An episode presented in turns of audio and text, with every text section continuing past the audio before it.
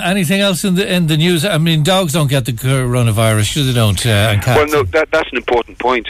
There, there was one dog in, in Hong Kong which which was found to to, to, to be have a weak positive to the virus. But the point about it, what people need to know is um, pets are no different to, I suppose, other objects around the house, like door handles and tables and so on. They're not actually. They, they may act as a transient vector for the virus if your house is infected.